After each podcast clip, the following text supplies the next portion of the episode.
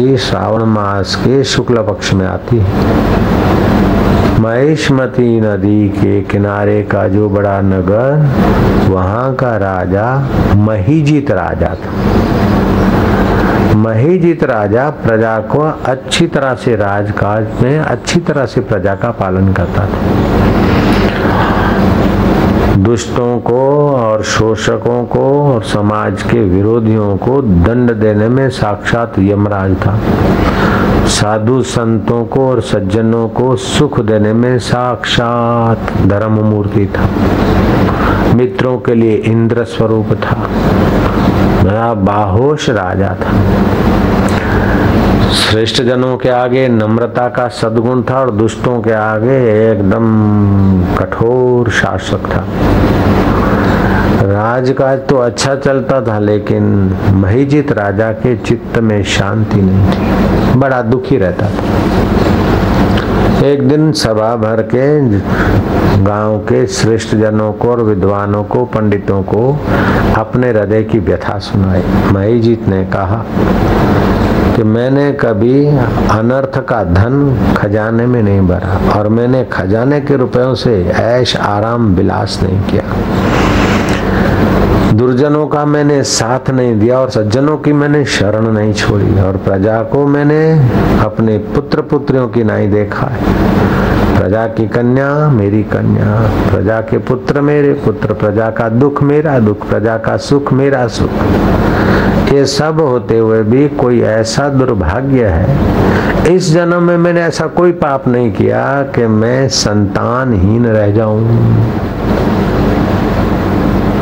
इसलिए मेरे चित्त में शोभ पैदा होता है कि मैंने ऐसा कोई पाप नहीं किया, फिर भी मुझे शांति नहीं और संतानहीन होने का मुझे दुख भी हो रहा है। आप अगर मेरे प्रति आपका आदर है, प्रेम है, श्रद्धा है तो मेरा ऐसा कुछ अशांति निवृत्ति का कोई उपाय खोजिए। सभी ने राजा की सज्जनता देखकर सहानुभूति दर्शाई।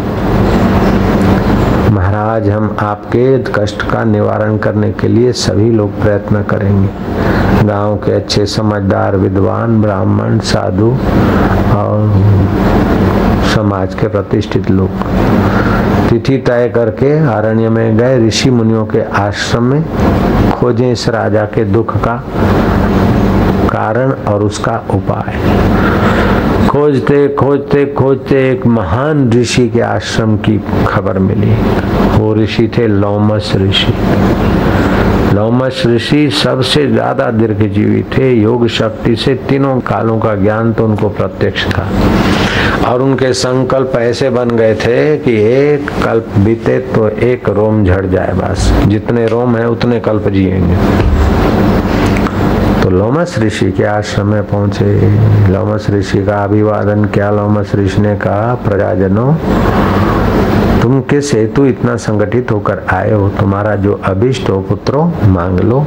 हमें यथा योग्य तुम्हें आशीर्वाद दूँगा, सहयोग करूँगा। तब लोगों ने कहा कि हमारे राजा महिष्मतीपुर के राजा महीजीत। धर्मात्मा है, सज्जन है, साधु सेवी है, समाज का सम्मान करने वाले हैं। दुर्गुण दुराचार से रहित हैं, फिर भी उनके यहाँ संतान नहीं है, इसलिए वे दुखी। और उन्होंने इस जन्म में ऐसा कोई पाप नहीं किया है कि किसी की संतान मरवा दी या किसी का धन लूट लिया अथवा किसी को निर्दोष को सजा दी और गुंडागर्दी की या करवाई, ऐसा कोई पाप इनके जीवन में नहीं। उन्होंने कहा अच्छा हम देखते हैं। तीन आचमन भर के वो पद्मासन बाँध कर बैठ गए दो घड़ी तक परमात्मा पर ब्रह्म परमात्मा, जहाँ से बुद्धि को, मन को, इंद्रियों को, सबको सत्ता स्फूर्ति मिलती है, वेद शास्त्र समझने की जहाँ से मति उत्पन्न होती है, उसी परमात्मा में शांत हो गए, निसंकल्प हो गए। दो घड़ी के बाद उन्होंने आँख खोली। और कहा कि देखो इस राजा ने इस जन्म में तो कोई पाप नहीं किया। अगले जन्म में ये बनिया था, वैश्य था, और धन का बड़ा लोभी था। धन खपे खपे खपे खपे खपे खपे में खप रहता था। जाते जाते इसे प्यास लगी और एक बावड़ी में गाय बछड़े सहित पानी पीने जा रही थी, लेकिन ये गाय को पानी पीने नहीं दिया, उसको अकाल के खुद पानी पीने लग गया। प्यासी गाय का अनादर और गाय के बछड़े का अनादर करने का पाप इसको लगा और इसका कोई पुण्य है? बनिया था तो कोई सत्कर्म दान के पुण्य के प्रभाव से राजा हुआ है। लेकिन गौ को प्यासी रखने का पाप के कारण इसे संतान नहीं प्राप्त अब तुम ऐसा करो कि सावन मास की शुक्ल पक्ष की पुत्रदा एकादशी आए तो सारे पाप ताप का शमन करके पुत्र प्राप्ति करा देती है और मनोवांछित फल देती है। रोगों को हरती है, स्वास्थ्य को भरती है, पाप को हरती है, पुण्य को भरती है, चंचलता को हरती है और स्थिरता और शांति को भरती है।